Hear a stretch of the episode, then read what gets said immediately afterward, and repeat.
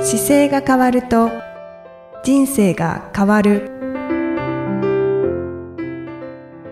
こんにちは姿勢治療科の中野孝明ですこの番組では体の姿勢と生きる姿勢より豊かに人生を生きるための姿勢力についてお話をさせていただいてます今回もイキさんよろしくお願いしますこんにちは、生きみえです。よろしくお願いいたします。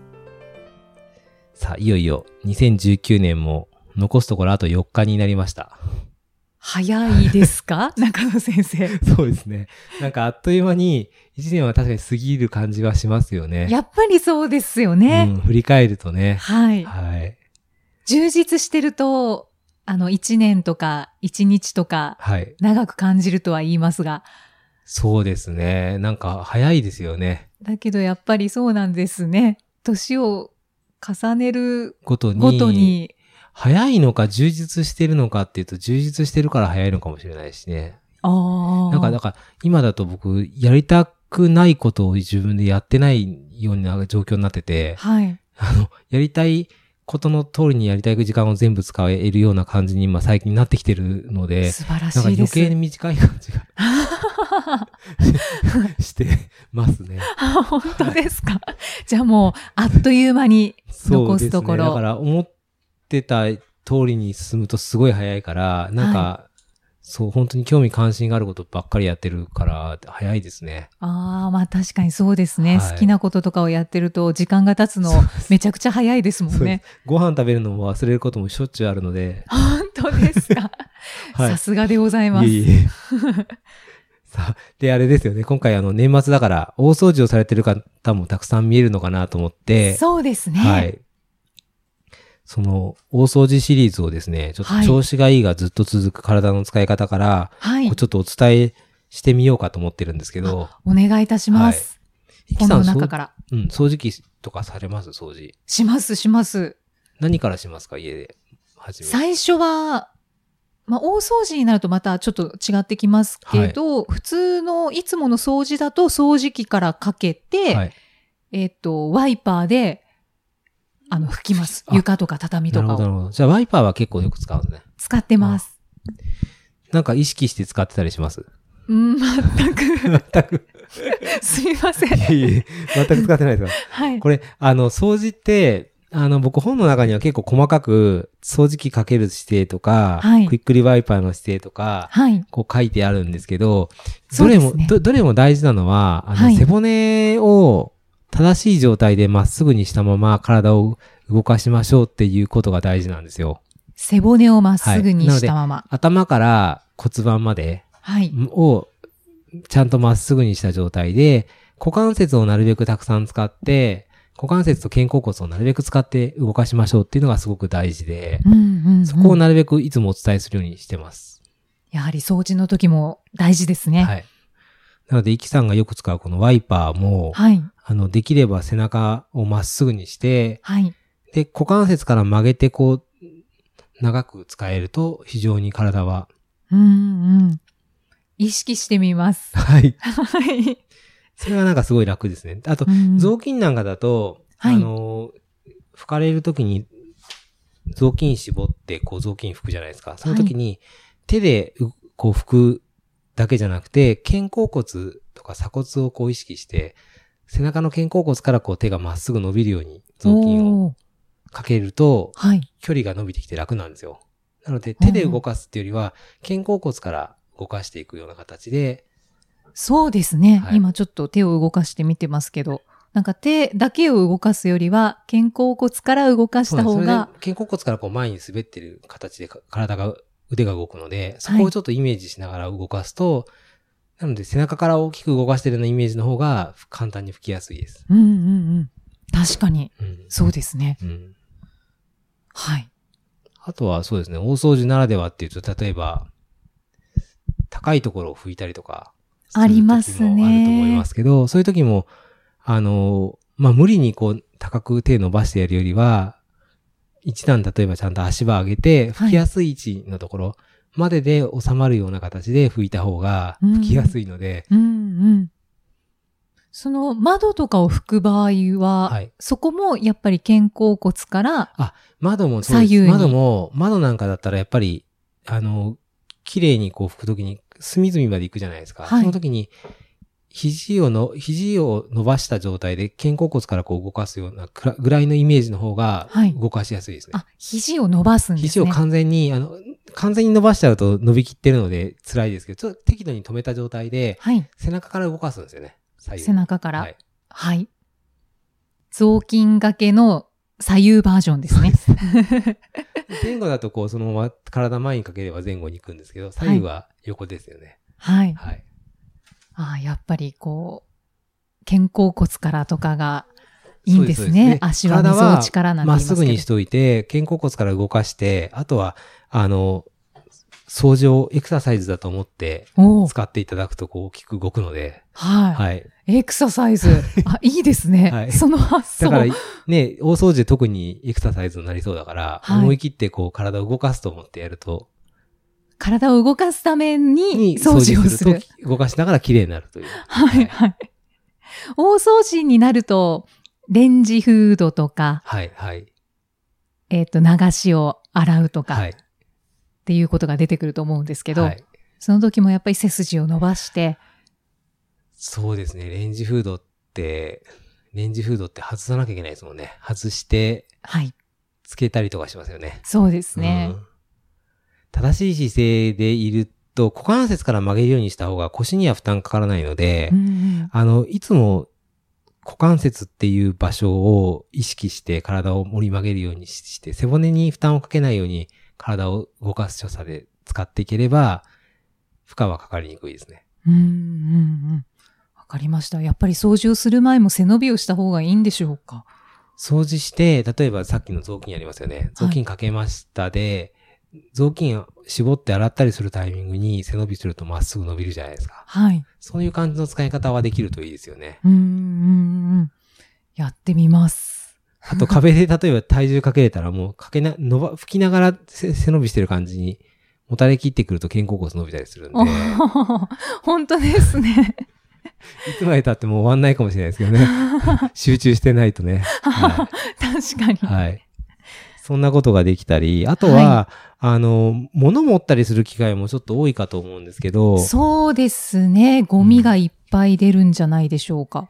あの、本だと重いゴミ袋を例えば腕の力だけで持つと疲れますよっていう本のが100ページで紹介したりとか、はい。よく思いの持ったりするときに、あの、やっぱりこれも同じで腕だけで持っちゃうと疲れちゃうのでう、んうん必ず背中側から使えるように、物持つときも一回、あの、手を外側にグッと返してくると、肩甲骨が寄ってくるので、その肩甲骨を意識して、荷物を持てるようになるとかなり軽く感じます。おー、そうなんですはいね。あと持つときは手が5本指があったときに、はい。薬指を中心にグッと持つと一番力が効率的に入るんですよ。うーん。親指と人差し指とか、あの、中指同士っていうよりは、この薬指のところをグッと締めてくると力が最も入るんで、うん、あ、確かに。そこからグッと荷物を持つようにすると、少々重いものでも簡単に持てたり。ああ。段ボールとかはどうしたらいいですか段ボールは箱の形状でこう四角い状態であれば、はい。やっぱり、押さえ込むとか下から持つっていう形で、しゃがんで持ち上げてくるんですけど、しゃがむときに、やっぱり膝を曲げて、股関節曲げて、背骨はあんまり曲げずに持てる方がいいですね。うん。段ボールとかああいう重いものを持つときに、はいだいたいぎっくり腰になられる方、はい。多いですよね。あとあれですね、足で、 足で段ボール蹴ろうとして痛める方が結構い ます。僕、知ってる中でもこう、荷物が積んであって、邪魔だから足で蹴って動かしたら腰痛めたっていう方とかね。ああ、股関節を痛めたとか、ありますね。なので、なるべく手で持つんですけど、体に段ボールをひっつけて、はい。持つと軽くなるので、うんなるべく体に近い状態でグッと近ピタづけちゃッって、と密つけ着させて。て持った方がいいです。うんうんうんで段ボールが例えば汚れてて、はい近づけたくないなと思って離したりすると、やっぱり、そういう時に痛めやすいので、そうですね。もうその時はもう掃除と割り切って、。なので、掃除の時にこう、掃除しやすい服装っていうか、汚れていい服装でやるとか、動きやすい服装でやるっていうのはやっぱすごく大事ですよね。 大前提としてて。はい。なんか汚れたくない服でやろうとすると、どうしても手抜きになるので、うんそういう時に痛めるんですよね。うんうん。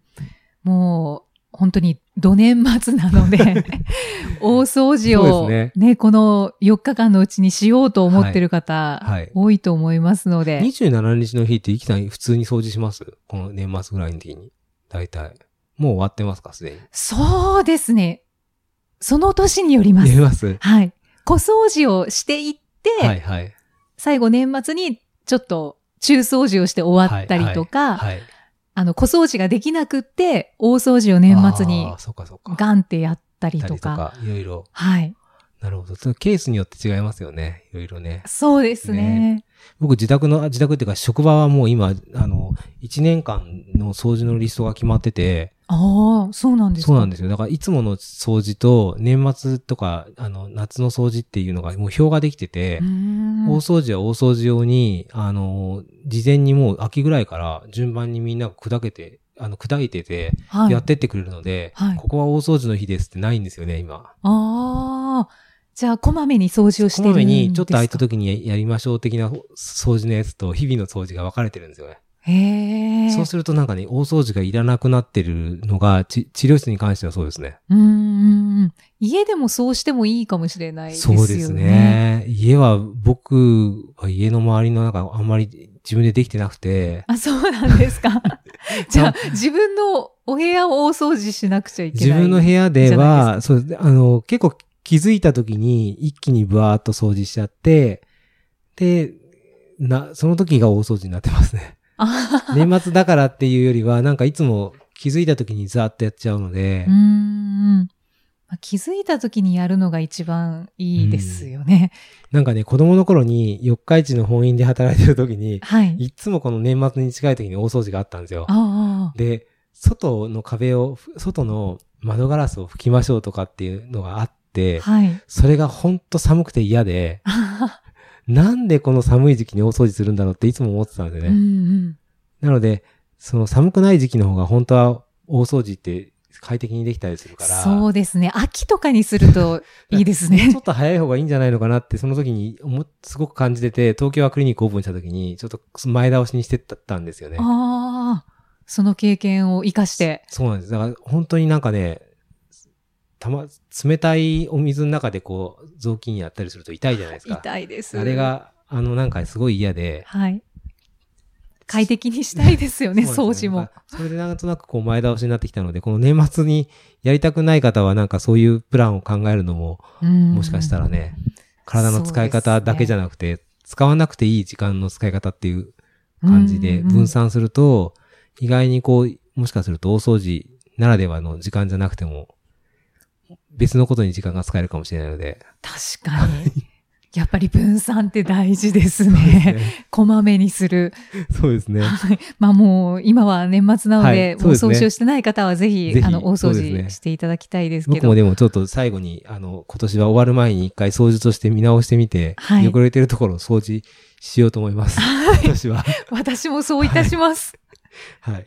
で、中野先生、はいあの、今日は12月27日ですけれども、はい。えー今回がい2019年ラストの配そうで信とすね。なりまラす。ストですね。はい。。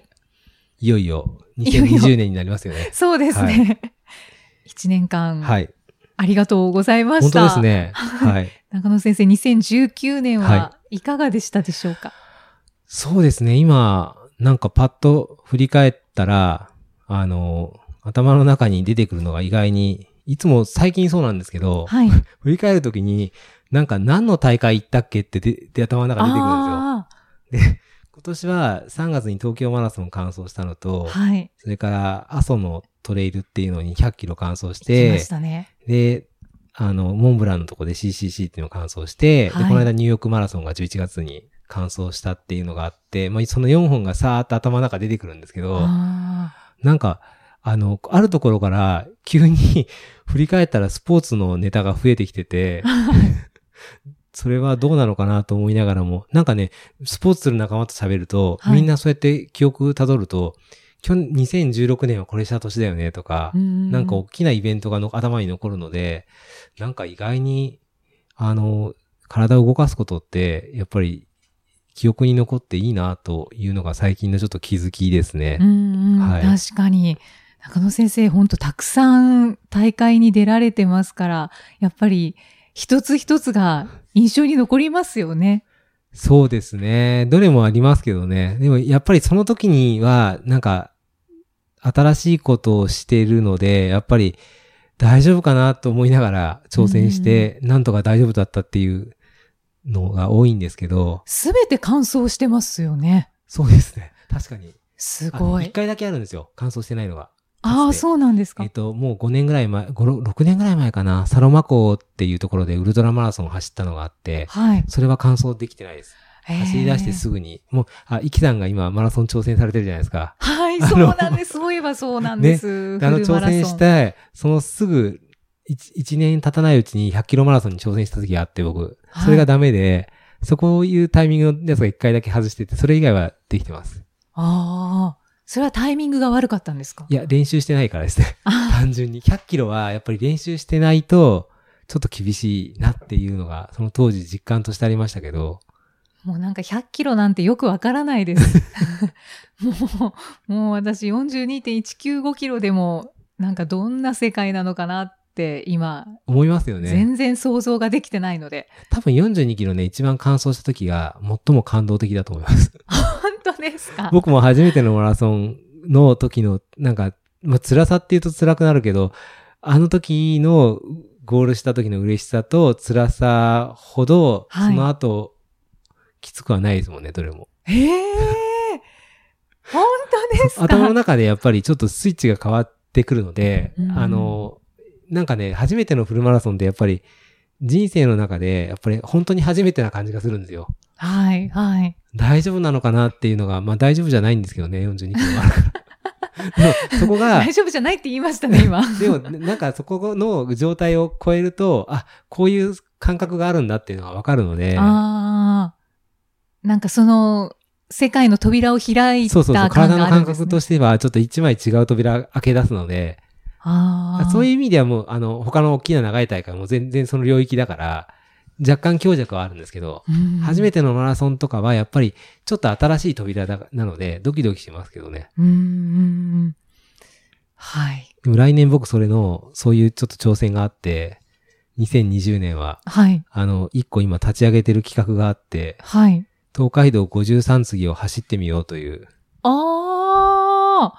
それはまあ、この番組ではお話は、あ、一度ししていただきしまましたね。しましたっけマイブームであ、、そうかもしれないですね。 53次のそうそう、あれ。ものにハマってるっておっしゃってまあしたれね。で、497キロ、日本橋から京都まで、来年の11月に走ってみようという今企画を作って、はいもう日程も決めて、 はい。 11月の2日だったかな ?3 日だったかなそこからスタートして、京都まで行くっていう、はあ何日間かかるんでしょうか5、5日、6日ぐらいの予定なんですけどね。うわー それを53区間にこう区切って、いやまあやろうと思ってるんですけど、まあ今までの中ではなんか最もイメージがないっていう か、ね、成功する気がちょっと全然自信がない。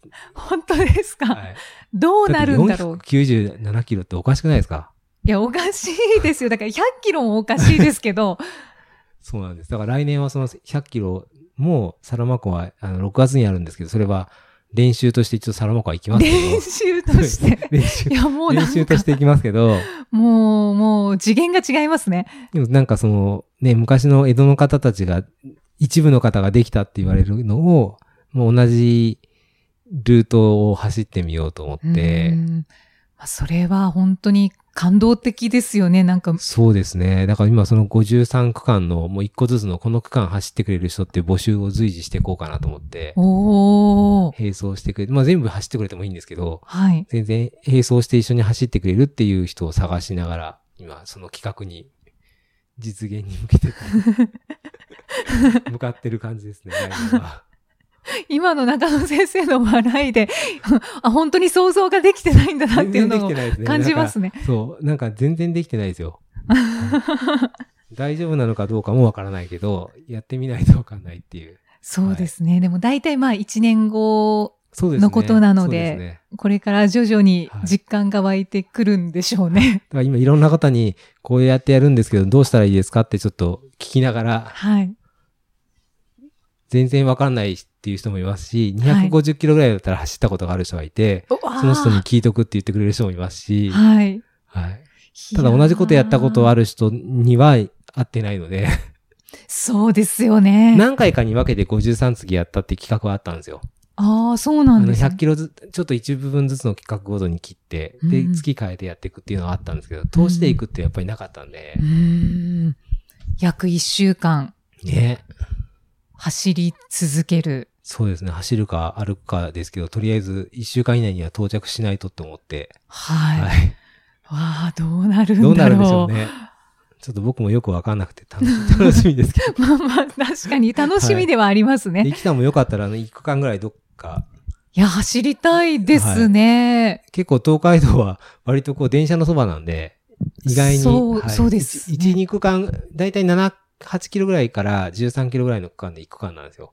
うーん。なので2区間つないでも20何キロとか、じゃあ、フルマラソンもし完走できたら、あ、全然できますよ。3区間とかでもいけるし。だからそ僕の自信はつきそうですね。の友人はだから、ここの3区間やるとか、っていう方もやっぱりいて。ああ、もう名乗りを上げてる方がいるん ですもう、もう名乗か。り出てる方がい ます。はい。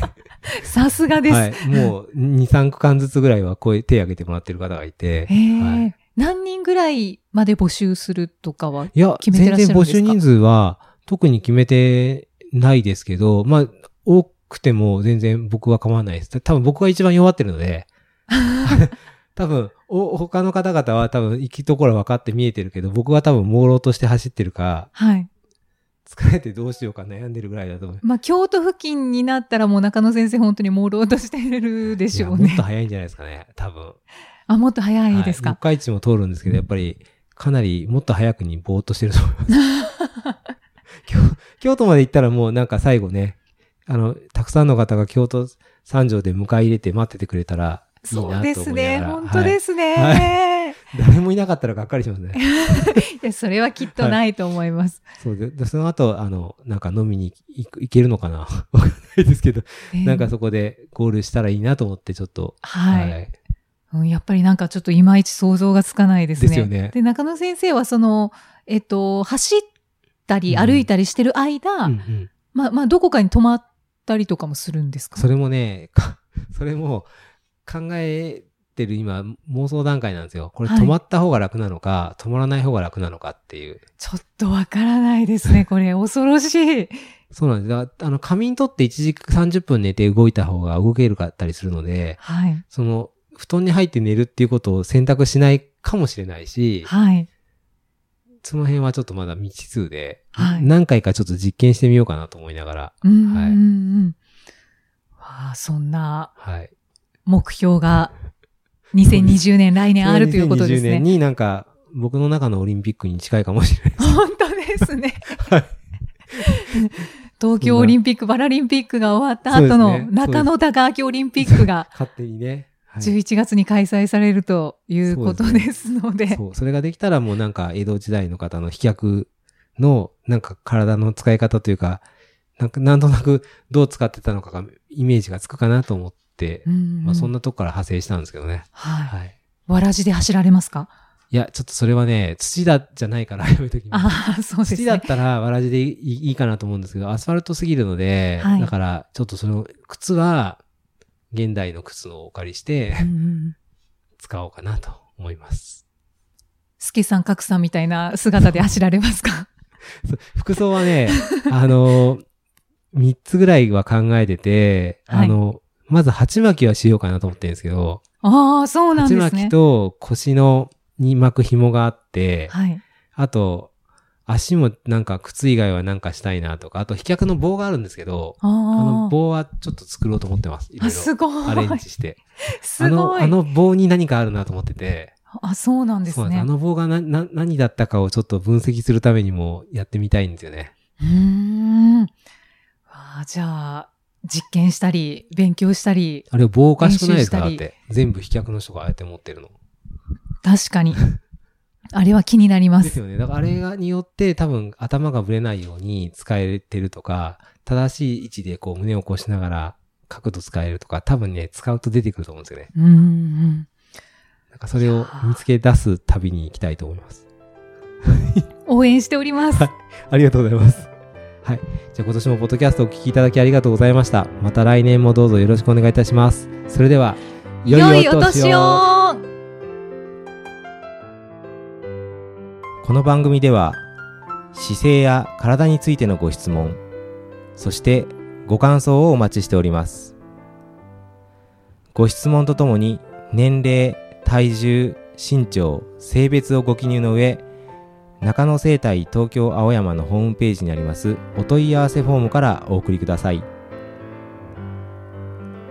体を見直す時間は人生を見直す時間である姿勢治療科の中野孝明でした。